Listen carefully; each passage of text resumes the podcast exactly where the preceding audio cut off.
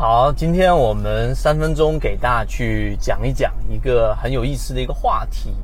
就是很多人会对这个禅论认为禅论实际上就是所说的中枢，就是我们所说的箱体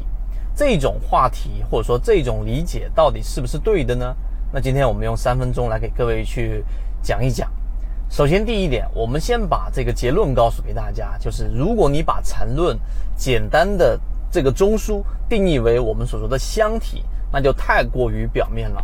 因为我们呃这个人呐，然后我们的意识当中非常容易把一些我们理解不了的，或者是看不明白的事物，就会把它理解为啊是错误的，或者说是这一种谬论，甚至于把它定义为邪说啊。举例子，像以前我们所说的这个呃哥白尼，对吧？当哥白尼提出日心说的时候。所有人都不认可，于是就有了我们所说的这一个布鲁诺在广场被大火烧死，然后呢，最终喊出的那句话：“火不能燃烧我，未来的世界将会了解我的价值。”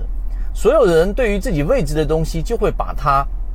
简单的定义为是我们刚才说的谬论，或者说是邪说。所以我们先定义这一点啊，所以我们才能客观的去判断，在我们还不能接受这个事物，或者说不能了解的时候，是不是有一种可能，就是我们根本就没有真正的去学习它或者去了解它。这是第一个我们给出的观点。第二个，我们来拆分它到底为什么会有刚才我们所说的这一种区别。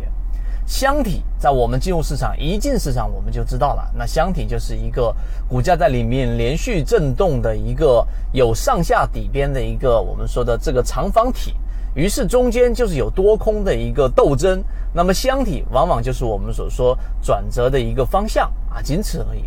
但是缠论里面所说的中枢是这样吗？那其实我们来去啊听过我们缠论里面课程的，就会知道，首先缠论里面对于中枢的定义有非常明确的这一种判断。那么中枢首先是要由三笔构成的，三笔以上的构成，这是一个类似于数学定律的一个核心，不能改变的。第二个，我们还要考虑到小级别，也就是说在次级别上，它要形成一个中枢，它必须是要干嘛呢？要有我们说次级别的这一种走势。那么在次级别上呢，去理解，你就能去理解这个中枢形成的过程当中，是不是有我们所说的这一种啊重叠也好，或者背驰也好。那么这里面就有我们前面节讲的，例如说，当中枢的定义里面，它有一个所说的这个走势，一个走势必须要由我们所说两个次级别的中枢构成，并且这两个中枢没有任何的叠加。那么讲到这个地方上，可能对于箱体的人，认为是箱体的人就。有点懵了，为什么会是这样呢？箱体不就是这么一个简单的道理吗？缠论没有那么复杂。其实你错了，因为当你去拆分到小级别的时候，你会发现，对于一只个股的上涨，它所属的这一种啊走势，那么实际上呢，我们有更加详细的，或者换了一种视角。或者我们用了一个显微镜去了解，原来它上涨过程当中，然后呢，它形成这个走势，两个中枢是没有我们说的重叠的，没有重叠意味着它力度非常强，仅仅看日线上的箱体是看不出的，这是第一个我们所说的这一种呃这一个区别。第二个区别就是我们所说在箱体过程当中，我们还会考虑到一个中枢的一个背驰，你有没有听过箱体的背驰啊？没有，因为箱体的定义就是我们所说，在一个中枢呃，在一个区间啊，类中枢区间，然后它有一个盘整，这个盘整而已。你有没有对比过盘整与盘整之间的区别？有没有对比过盘整在小级别上形成的这一种背驰的区别？没有。